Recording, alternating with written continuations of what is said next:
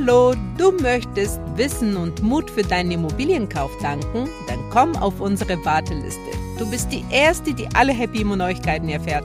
Im Januar kommt ein neues Produkt raus, was dir sicherlich sehr, sehr gefallen wird. Neues Jahr, neues Glück. Also gehe auf happyimmoclub.com und dann gleich auf die Warteliste. Wir freuen uns auf dich. Willkommen beim Happy Immo Podcast. Heute zu Gast eine sehr, sehr, sehr besondere Frau, die uns sehr viel über das Thema Mietrecht erzählen wird, Susanne Bohli-Steglich. Hallo Susanne. Hallo Maja, ich freue mich sehr, hier heute bei deinem Podcast dabei zu sein. Ja, ich auch. Susanne ist Fachanwältin für Mietrecht und Wohnungseigentumsrecht und deswegen bin ich so gespannt, was sie uns heute alles erzählt. Wir haben aus unserer Community viele Fragen eingesammelt und ich hoffe, die werden für alle hier hilfreich sein. Aber als erstes wollte ich dich fragen, Susanne, wer bist du? Kannst du dich kurz vorstellen? Was machst du und wie war ungefähr dein Werdegang? Ja, hallo Maja. Gern kann ich dir dazu ein bisschen was erzählen. Ähm, ich bin jetzt 49 Jahre alt. Ich wohne in Berlin. Ich habe drei Kinder, bin verheiratet und ja, nachdem ich Jura studiert habe, habe ich äh, mich ziemlich schnell doch in, in, in einer Kanzlei beworben, die äh, sich spezialisiert hatte auf Mietrecht. Wobei äh, das jetzt, glaube ich, eher Zufall war, dass diese Kanzlei nun im Mietrecht tätig war. Aber ich habe dann doch ziemlich schnell gemerkt, ja, das passt.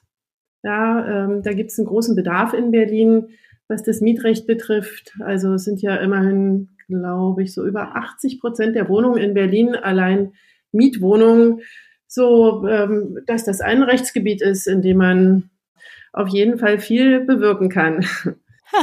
oh, auf jeden Fall. Und zwar auf beiden Seiten. Für mich das Wichtigste ist, dass sich die zwei Seiten auch immer mal gut verstehen. Ne? Vermieter und Mieter, das ist immer so ein Thema in Berlin. Aber ich denke, das Thema ist ja deutschlandweit und vor allem auch in Großstädten, wo die Wohnungssituation sehr angespannt ist, oder? Ja, da hast du völlig recht. Ähm, also gerade in Berlin ähm, ist der Mietmarkt ja wirklich eine Achterbahnfahrt. Ja, also da gibt es die Regierung, die Gesetze erlässt, die den, den Mieterschutz stärken sollen. Äh, da gibt es auf der anderen Seite die Vermieter, die natürlich die höchstmögliche Rendite erzielen möchten. Aber ähm, ja, also die Fronten sind da manchmal so ein bisschen verhärtet. Das ist richtig. Ja, ja. Aber dann ist es vielleicht manchmal auch deine Aufgabe, dass man die Fronten auch ein bisschen glättet oder so und dass die Menschen auch zueinander finden. Aber erzähl, was ist genau, was betrifft dieses Thema Mietrecht? Also das Thema Mietrecht. Ja, das, das ist jetzt eine sehr allgemeine Frage.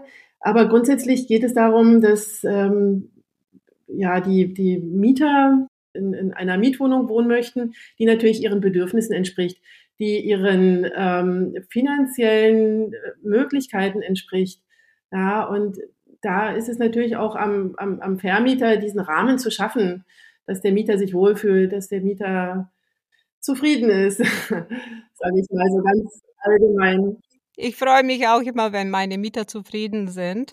Ähm, vertrittst du gewöhnlich die Mieterseite oder die Vermieterseite? Äh, tatsächlich ist es bei mir so, so, so eine ganz gute Mischung. Ähm, also ich vertrete äh, den einzelnen Mieter. Er kann kommen mit seiner Betriebskostenabrechnung, die überprüfen zu lassen oder es ist ein Wasserschaden vorhanden. Ja, also das ist so mein tägliches Geschäft. Äh, Demgegenüber habe ich aber auch äh, in meinem Mandantenstamm Vermieter. Äh, und da reicht es tatsächlich manchmal vom Einzeleigentümer einer einzelnen Wohnung bis hin zu größeren Gesellschaften mit größeren Immobilienbeständen hier in Berlin.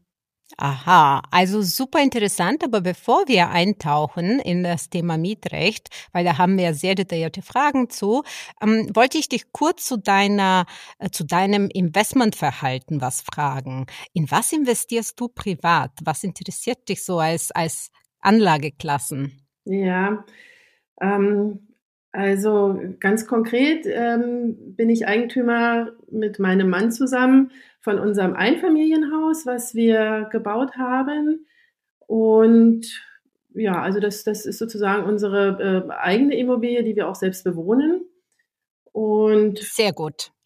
Du bist schon Team Immobilien, ja? Das ist schon mal gut. Genau, genau. Ja, also das, das war auch ein sehr spannendes Projekt, weil ähm, wir tatsächlich seinerzeit das, das Grundstück nur gekauft hatten und dann in eine ziemlich turbulente Hausbauphase eingestiegen sind. Also das äh, ist jetzt so dann erstmal das, was, was, was uns selbst ähm, gehört an Immobilien. Ähm, ansonsten ja, was, was haben wir denn da noch so? Also in, in ETFs haben wir auch investiert. Das ist jetzt so, so ein bisschen auch die Langzeitvorsorge fürs Alter, sage ich mal. Ja, und ansonsten lassen wir uns überraschen, was noch so auf uns zukommt. cool. Und wie stehst du zu Krypto und NFTs? Äh, ja, also äh, ich, ich bin da ein bisschen solider aufgestellt. Ja, also die Sachen, von denen ich weiß, dass, dass sie äh, funktionieren, äh, da, da äh, fühle ich mich zu Hause. Aber alles andere, was so ein bisschen spekulativ ist und ähm, ja, das ist nicht so mein Ding.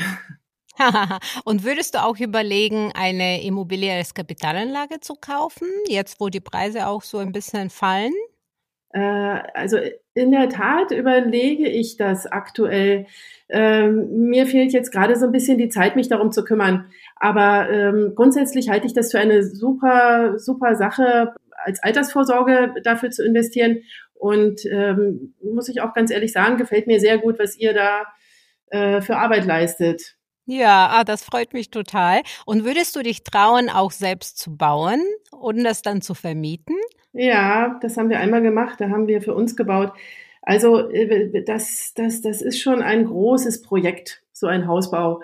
Und ein Haus zu bauen, um es dann zu vermieten, ja, also da würde ich, glaube ich, eher auf Bestandsimmobilien zurückgreifen, wenn es darum geht, eine Altersvorsorge zu schaffen und Vermietungsinteressen äh, zu verfolgen. Ja, also für Mieter bauen ja, also da, das überlasse ich eher so den, den, den großen Wohnungsbaugesellschaften. ja, das verstehe ich ehrlich. Ich wollte unbedingt diese Erfahrung machen und ich habe über zwei Jahre mein Dach ausgebaut von einem Mehrfamilienhaus. Und danach brauchte ich erstmal zwei Jahre nichts. Ich wollte keine Wohnungen sanieren, ich wollte nichts bauen und so weiter.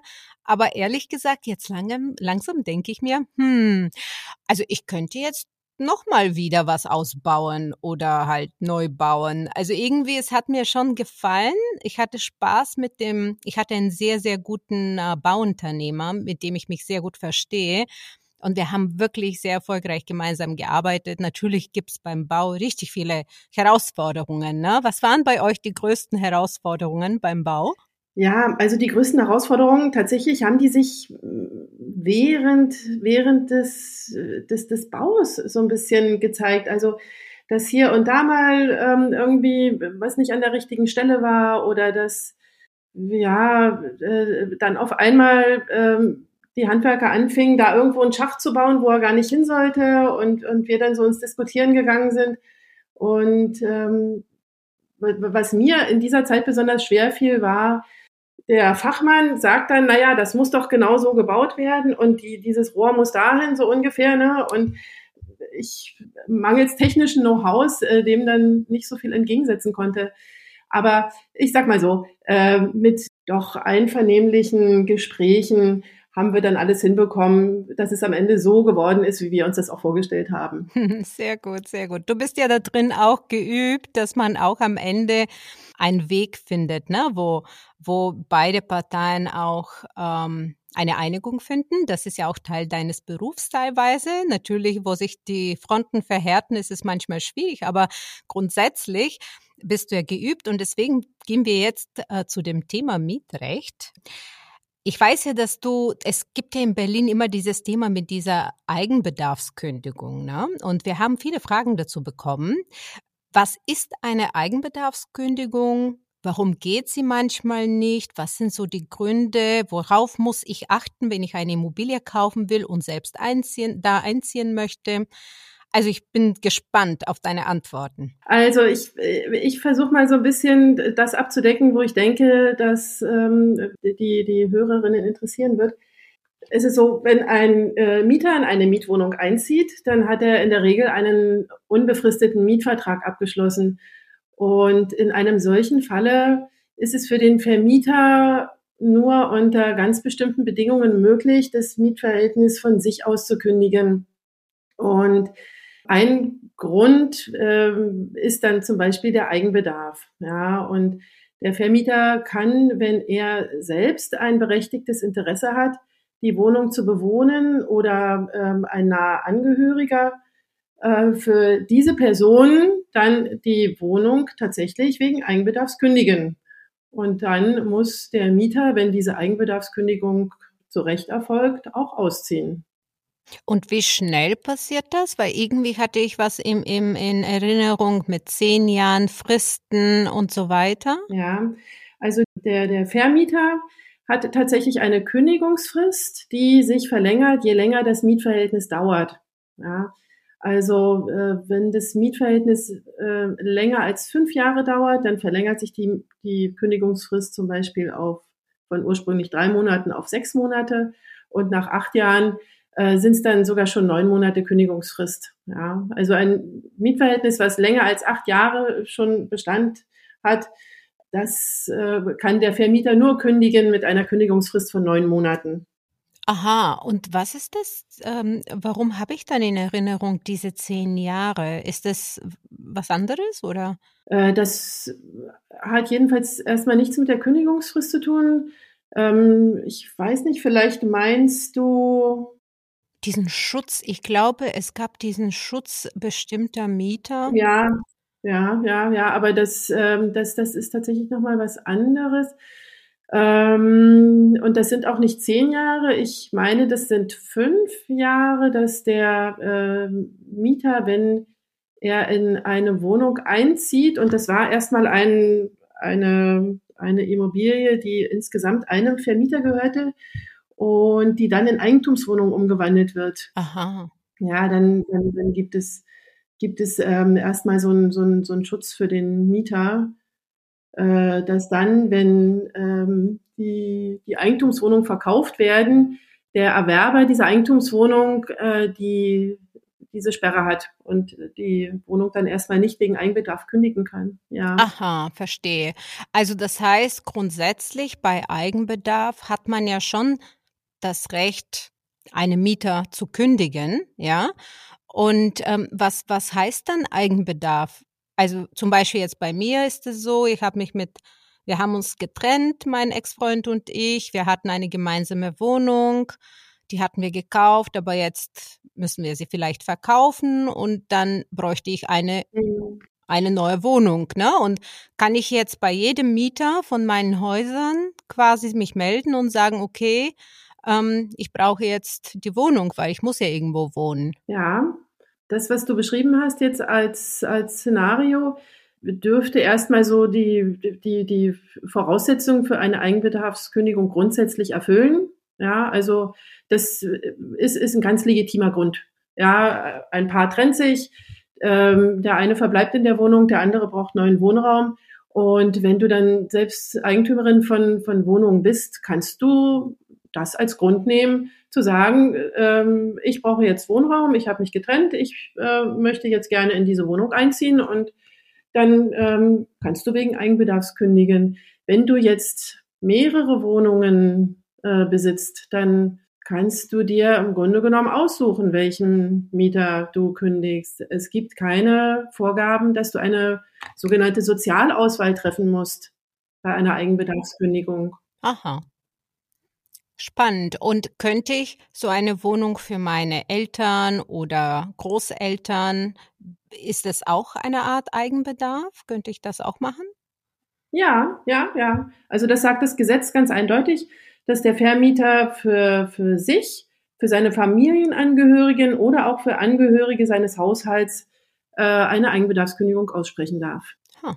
Und hast du schon mal erlebt, dass das doch nicht funktioniert? Und was sind gewöhnlich die Gründe, wenn so eine Eigenbedarfskündigung nicht funktioniert? Ähm, also eine Eigenbedarfskündigung, die, die ist ja so, so, so zweistufig aufgebaut, äh, beziehungsweise prüft das Gericht erstmal grundsätzlich, ob der Eigenbedarf begründet ist. Wenn er das ist, dann kommt die, die zweite Prüfung, ob der Mieter möglicherweise soziale Härtegründe einwenden kann gegen die Kündigung. Ja, die würden dann wiederum das Interesse des Vermieters an der Eigennutzung der Wohnung überwiegen. Und in dem Falle wäre dann zwar der Eigenbedarf als solcher begründet, aber äh, die Interessen des Mieters äh, auf sozialen Schutz wiegen dann höher und er darf dann doch in der Wohnung bleiben am Ende. Ja. Und was sind soziale Härtefälle? Was, was betrifft das? Gibt es irgendwo eine Beschreibung davon, damit man schon vorab eigentlich solche Wohnungen, wenn man ein, eine Wohnung für sich selbst kaufen will, sollte man dann so eine Wohnung auf gar keinen Fall kaufen, ne? weil, ähm, weil man weiß nicht, ob man den Mieter, ob man den Mieter kündigen kann. Ja, also ähm, das, das Gesetz ähm, gibt da schon ähm, Rahmenbedingungen vor, ja, was soziale Härtegründe sind. Und äh, dazu gibt es auch ganz, ganz viel Rechtsprechung.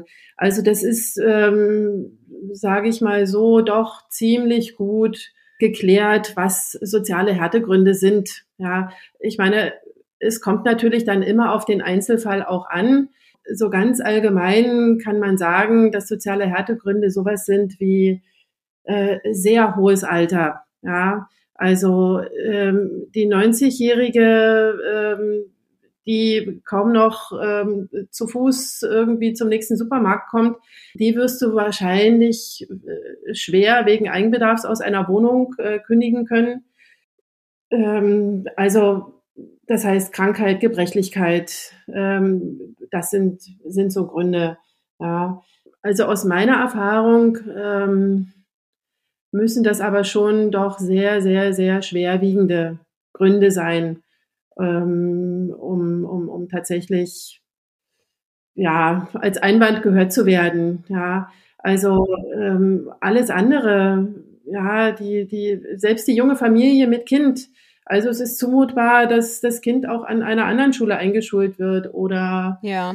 ähm, in einen anderen Kindergarten geht. Also allein dieses, dass man sagt, äh, ich habe mein soziales Umfeld hier und ähm, das, das, das reicht zum Beispiel nicht als sozialer Härtegrund.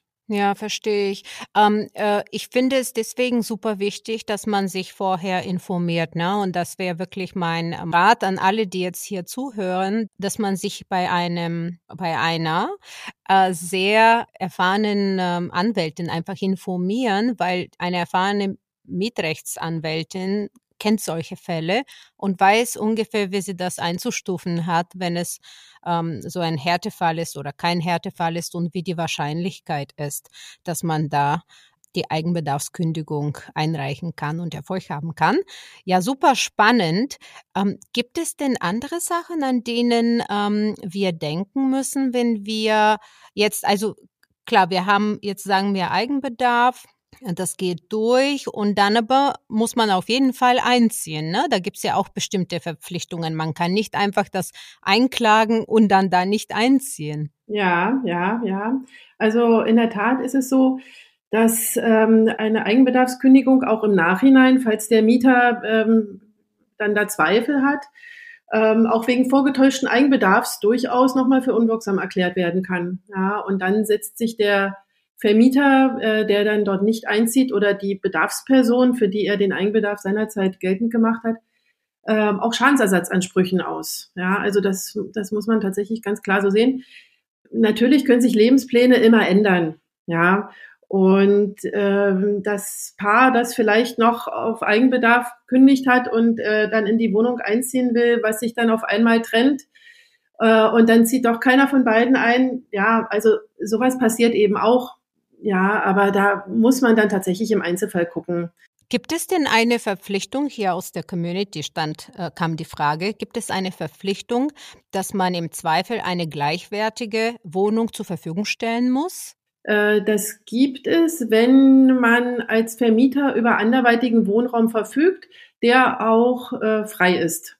Ja, also man muss jetzt keinen anderen Mieter kündigen, um, um, um eine Wohnung zur Verfügung zu stellen, aber äh, diese Anbietpflicht einer freien anderen Alternativwohnung, die gibt es tatsächlich, ja. Ah ja, okay. Und ähm, bei befristetem Wohnen, ähm, zum Beispiel gibt es ja, also man kann ja bis zu zwei Jahre befristen.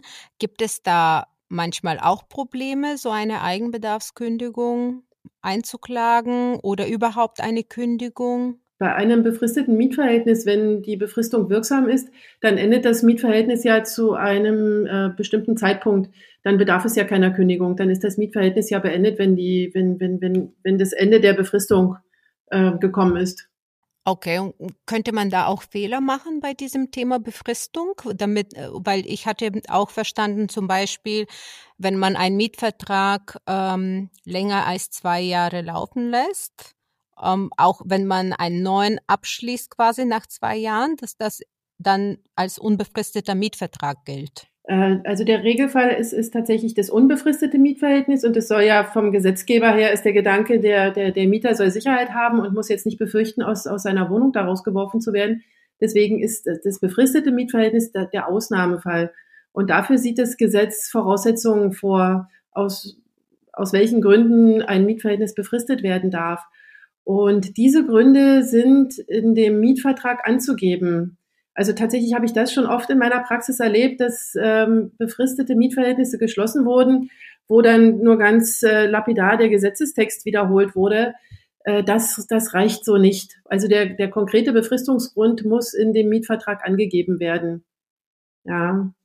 Also sowas wie, ich ähm, bin jetzt zwei Jahre im Ausland und äh, will dann wieder zurückkommen, um in die Wohnung dann wieder einzuziehen, dann muss man das genauso da auch reinschreiben in den Mietvertrag. Ja, weil es gibt ja oft solche Fälle, ne? wenn man nur beruflich nach Berlin kommt und hier für ein Jahr irgendwie arbeitet oder so, solche Fälle gibt es.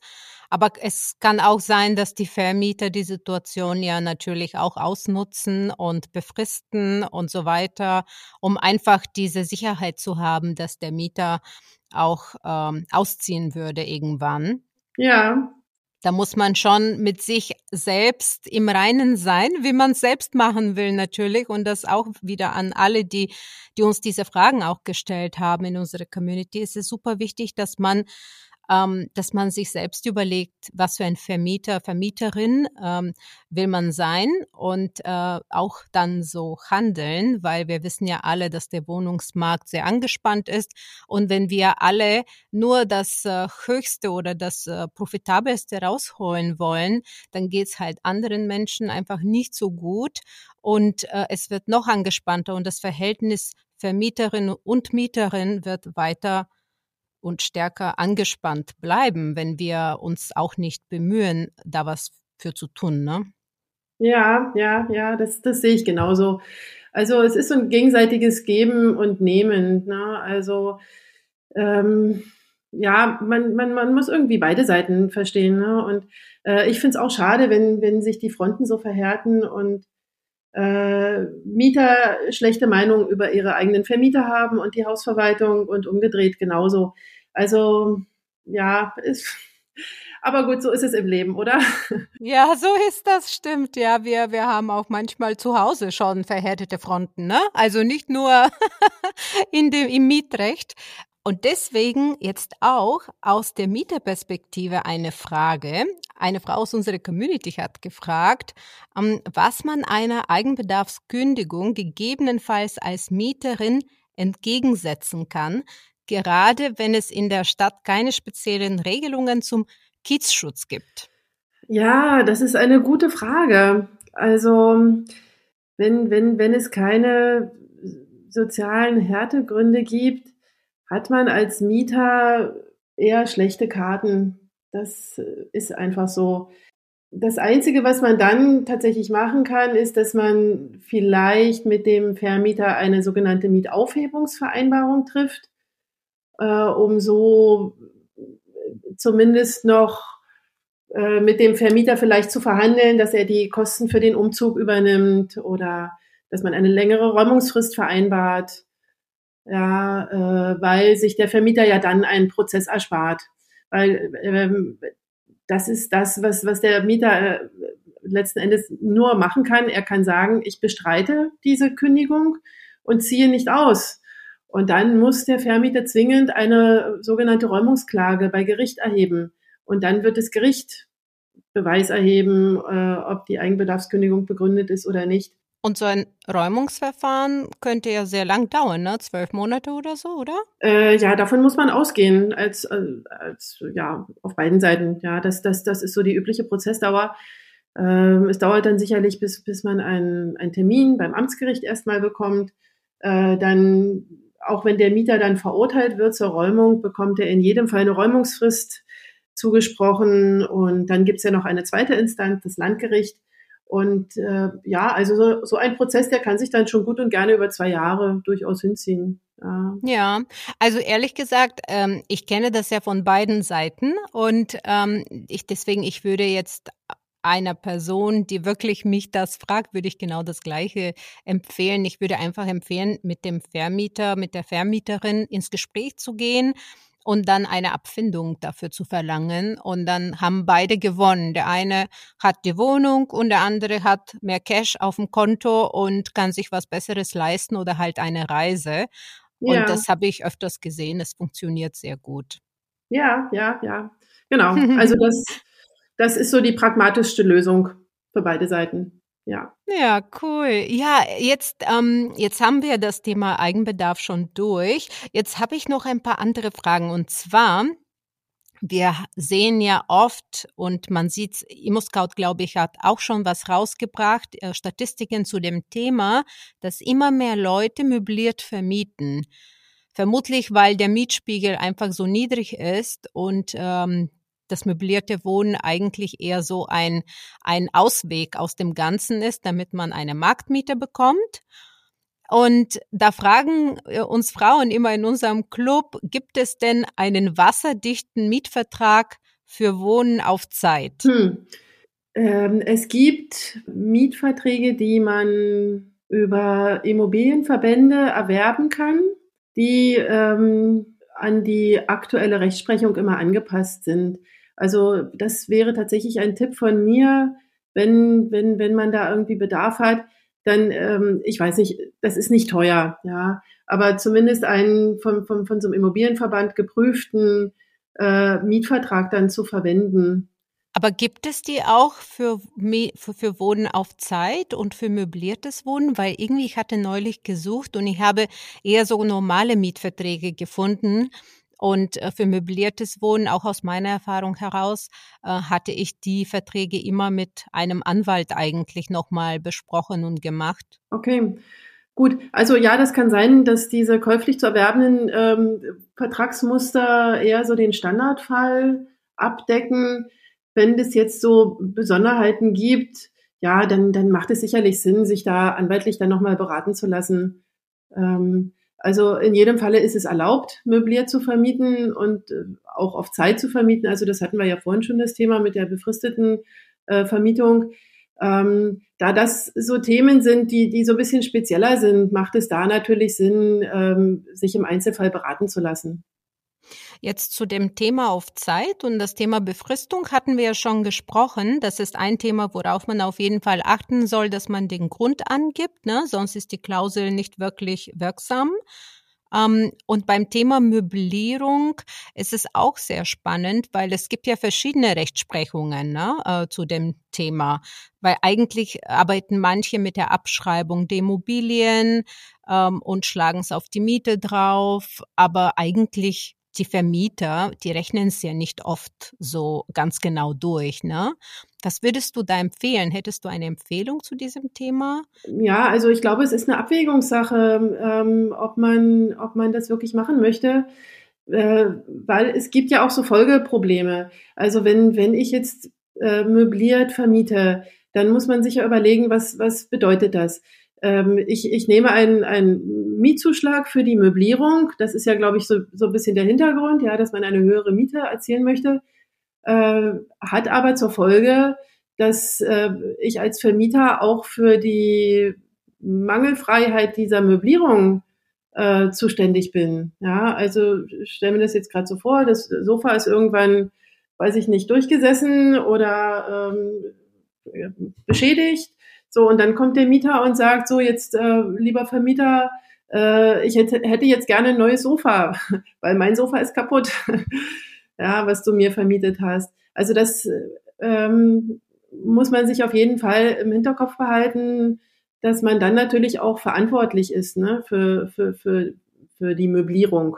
Das stimmt und das kann ehrlich gesagt sehr, sehr nervig sein, wenn die Spülmaschine nicht funktioniert. Und finde mal einen Techniker, der für eine Spülmaschine jetzt nach äh, Berlin äh, Mitte fährt oder sowas, um äh, das zu reparieren. Also das ist schon, das kann schon sehr nervenaufreibend sein, wenn man niemand hat, der sich drum kümmert, sondern man es selbst macht. Aber auf der anderen Seite ist der Upside, also das Potenzial natürlich schon wertvoll, dass man halt eine höhere Miete dadurch erzielen kann. Ja, und, und diese Begrenzung für den Möbelzuschlag, Möblierungszuschlag, wie, wie stehst du dazu? Wie oft hast du da hm, das gesehen in, in Prozessen? Also aus meiner Erfahrung spielt das eine eher untergeordnete Rolle. Das ähm, ist jetzt kein, kein, kein großer, großer Markt dafür da, glaube ich. Also jedenfalls habe ich das in meiner Praxis so noch nicht erlebt. Ja, es ist so ein unklarer Bereich, glaube ich. Ne? Das ist, dass man sich, es ist sehr schwierig, sich darüber zu streiten auch. Und ähm, genau, und deswegen ist es ja immer noch ein guter Weg zu vermieten. Aber ähm, wie wir sehen, es wird, dieses Thema wird äh, öfters jetzt auch politisch angesprochen und natürlich ergeben sich daraus Risiken, oder? Ja, ja, ja, ja. Also ich, ich glaube, dass es nicht, nicht so wirklich praktikabel ist, dieses äh, möblierte. Also meine persönliche Meinung ist, dass der, der Mehrwert nicht so hoch ist wie, wie, der, wie der Aufwand und die, die, die Unwägbarkeiten, die damit so verbunden sind. Also es fängt ja dabei an, wie bemesse ich diesen Möblierungszuschlag. Also dafür gibt es keine, meines Wissens nach, festen Größen. Ja, und es ist ja auch sehr individuell, was, was, was, was meine ich denn jetzt mit Möblierung? Ja, also ist das jetzt eine voll ausgestattete Wohnung, wo der Mieter nur noch seine Koffer auspackt und äh, alles andere da ist? Oder äh, ist das jetzt nur so eine Basisausstattung? Also es ist kompliziert. Ja, ja, deswegen, ich finde auch, wenn man wirklich sowas machen möchte, dass man sich am besten mit einer Anwältin, zum Beispiel mit dir, kann man sich ja auch einmal abstimmen, dass man einen guten Vertrag hat und dann hat man den Vertrag für, für die Wohnungen, wenn man wirklich möbliert vermieten möchte, ne? Ja, genau. Und wie siehst du das Thema WGs? Also es gibt ja oft diese wo, größeren Wohnungen, wo man einzelne Zimmer vermieten kann, vielleicht jedes Zimmer mit einem Vertrag oder würdest du sagen, man soll ähm, die ganze Wohnung mit einem Vertrag und alle Mieter sollen drin sein. Also wie, wie ist deine Erfahrung mit WGs? Also es ist auf jeden Fall ein spannendes Thema, auch für Vermieter natürlich sehr interessant, gerade in, in, in der Großstadt, ähm, wo ja viele junge Leute wohnen, Studenten, äh, da ist das durchaus attraktiv, größere Wohnungen dann auch an, an, an junge Leute, die eine WG bilden wollen, zu vermieten. Ähm, ja, da gibt es die verschiedenen Modelle, genau. Also entweder ähm, man, man, man äh, schließt einen Mietvertrag mit allen WG-Mitgliedern als sogenannter Hauptmieter, ja, ähm, oder man vermietet einzelne Zimmer. Das geht auch. Aus meiner Sicht ist der Vorteil jetzt, wenn man jetzt an, ähm, an, an alle vermietet als Hauptmieter, äh, dass man dann weiß, wer seine Mieter sind. Ja, und äh, die, der Austausch dann von, von einzelnen ähm, Mietern muss dann abgestimmt werden. Ja, also da hat auf jeden Fall der Vermieter auch ein Mitspracherecht. Und ja, ansonsten bedeutet WG halt ähm, immer wieder mal so wechselnde Mieter. Ne? Das, das muss man sich dann halt auch klar machen. Ja, das heißt, wenn die öfters wechseln, kostet es manchmal ein bisschen mehr, die Wohnung in Stand zu halten, ne? Das heißt es eigentlich. ja, also auch der Verwaltungsaufwand ist ja größer. Ne? Also es muss immer wieder irgendjemand abgestellt werden, der dann die Wohnungsübergabe macht. Ne? Ja, daran arbeite ich mit der Celine von Habitalix, dass wir einen Weg finden, wie wir automatischer diese ganzen Übergaben machen können, damit es nicht so ein Aufwand ist. Ne? Weil sonst ist es immer so ein zeitlicher Aufwand für den Hausverwalter, dass man da ist, dass man die Übergabe macht. Und vor allem, wenn die schneller wechseln, äh, äh muss ja der Verwalter die ganze Zeit vor Ort sein. Ne? Ja, ja. Also da bin ich sehr gespannt, was ihr da so für innovative äh, Ideen habt. Ja, also äh, finde ich auch, dass man das auf jeden Fall optimieren kann. Ja. Und zu dem Thema WGs will ich dich noch was fragen, weil ich hatte, ich habe auch eine WG bei mir und ich wollte am Anfang einzelne Verträge abschließen und ich weiß nicht mehr wer, ob es ein Anwalt war oder jemand, hatte mir gesagt, na ja, aber einzelne Mietverträge würden eine Zweckentfremdung eigentlich bedeuten oder suggerieren. Ähm, wie, wie, was denkst du darüber? Äh, das ist, eine, ist tatsächlich eine spannende Frage. Ja, also da, da, da, da könnte in der Tat was dran sein. Äh, wobei, äh, wenn, wenn die, die Mietverträge jetzt auf Dauer angelegt sind und das jetzt nicht wie, wie bei Feriengästen nur wirklich so eine ganz kurze Zeit ist, kann ich mir eigentlich nicht vorstellen, dass das problematisch sein könnte. Aber ja, du, ganz sicher bin ich mir da jetzt auch nicht. Ähm, ja. Es war auch so eher, ich muss sagen, es war so ein bisschen so ein Graubereich und dann habe ich mir gedacht, ach komm, dann mache ich mir nicht den Stress, weil ich vermiete sowieso langfristig. Und ähm, dann haben wir das so gemacht, dass ich mit einem Hauptmietvertrag ähm, das Ganze äh, mache und vermiete und dann die Mieternamen habe ich dann im Vertrag drin. Und wenn sie tauschen, ändere ich quasi, tausche ich äh, die, die Parteien des Mietvertrags dann aus. Ja, also ähm, äh, es macht auf jeden Fall Sinn, wenn, wenn, wenn man sich sowas überlegt, äh, vorher sich da entsprechend beraten zu lassen, ja, bevor man bevor man irgendeinen Vertrag abschließt, der dann tatsächlich ähm, entweder unwirksam ist oder äh, sogar Bußgelder vielleicht nach sich zieht, weil du ähm, da behördliche Vorgaben nicht eingehalten hast. Ja, das sollte man auf jeden Fall machen. Und meine Erfahrung auch, ähm, also man kann ja auch mal einen Fehler machen, das ist in Ordnung. Ich hatte auch den Fall, dass ich wirklich einen Fehler gemacht habe. Dann war äh, das Bezirksamt da, aber ich habe super schnell auf alles reagiert, weil ehrlich gesagt, ich wusste die Anforderungen damals nicht. Das war ziemlich neu damals. Und dann, sie haben wirklich, wir haben eine tolle Lösung gefunden. Deswegen auch nicht gleich verrückt werden, wenn irgendwas schief geht, sondern einfach überlegen, was die Lösung ist. Und man findet immer eine einvernehmliche Lösung, wenn man gewillt ist. Ne? Genau. Genau, also das, das, das denke ich auch, auf gar keinen Fall irgendwie in Panik verfallen. Wie du schon sagst, Fehler passieren und äh, ich bin jetzt in diesem Thema nicht, nicht, nicht wirklich bewandert, aber ich glaube auch, dass, dass, dass eine Behörde, wenn da irgendwie sowas sein sollte, äh, nicht sofort dann äh, da, da die drakonischen Strafen aufruft, sondern ähm, tatsächlich dann auch erstmal äh, guckt, wie man, wie man die Sache dann regeln kann. Ja. Genau, und die gucken auch, wie gewillt, äh, ne? also ich war super proaktiv, weil ich ständig, ich bin oft hingegangen, habe mit denen gesprochen, um die gute Lösung zu finden und so. Also das, das hilft auf jeden Fall, wenn man zeigt, dass man da wirklich was bewegen will und machen will. Und ähm, genau.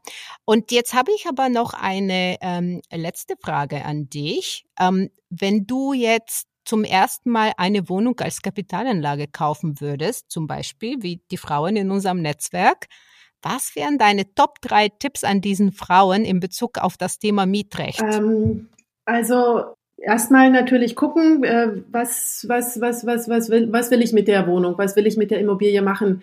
Äh, will ich die vermieten? Ist die Immobilie schon vermietet? Dann macht es auf jeden Fall Sinn, aus meiner Sicht auch frühzeitig eine Rechtsschutzversicherung abzuschließen für den Fall, dass man ähm, einen Anwalt beauftragen muss, dass man vor Gericht gehen muss. Äh, das kann manchmal schon doch ganz schön hohe Kosten verursachen und es ist beruhigend, wenn man weiß, dass man da eine Rechtsschutzversicherung im Hintergrund hat, die für diese Kosten aufkommt. Ja, ähm, also das ist ein Tipp, den ich, den ich sowohl Mietern als auch Vermietern gebe. Ja, in jedem Fall. Macht das da Sinn, äh, sich etwas beruhigter zu fühlen? Ja, äh, was gibt es sonst noch so für, für Tipps? Sicherlich äh, auf sein Bauchgefühl zu hören. Ja, äh, gerade Frauen können das ja, glaube ich, ganz gut. äh, auch auch so, so, so ein bisschen abzuschätzen, will ich jetzt will ich jetzt so der böse Vermieter sein oder bin ich sozial eingestellt? Ähm, genau, also ich glaube, das ist das Wichtigste, dass, äh, dass man ein gutes Gefühl dabei hat, ja, dass man ähm, ja, sich eben auch äh, darauf verlassen kann, dass, dass man am nächsten Morgen noch gut aufwachen kann, ohne irgendwie vom schlechten Gewissen geplagt zu werden. Und dann gebe ich den dritten Tipp beim Thema Eigenbedarfskündigung, beim Thema Wohnen auf Zeit, möbliertes Wohnen. Bitte klärt das mit einer spezialisierten und erfahrenen Rechtsanwältin, damit ihr auf der sicheren Seite seid. Ja? Und damit, liebe Susanne, vielen herzlichen Dank, dass du bei uns warst und ich äh, freue mich, dass wir diese tollen Tipps und spannenden ähm, äh, Hinweise für unsere Frauen jetzt hier aufgenommen haben. Lieben, lieben Dank. Ja, Maja, ich danke dir. Vielen Dank. Ich hoffe, dass so ein bisschen was rübergekommen ist. Und ja, es hat mir auch total Spaß gemacht, mit dir so ein bisschen über äh, das Mietrecht zu plaudern. Und gerne, ähm, ja, stehe ich auch weiterhin zur Verfügung, wenn ihr da Fragen habt oder ähm, ja, du und ich haben ja schon einiges vor und äh, du unterstützt ja Habitalix auch sehr toll und äh, wir sind dafür sehr, sehr dankbar, dass wir so eine gute Anwältin an unserer Seite haben. Danke und tschüss, tschüss. Ja, vielen Dank. Tschüss.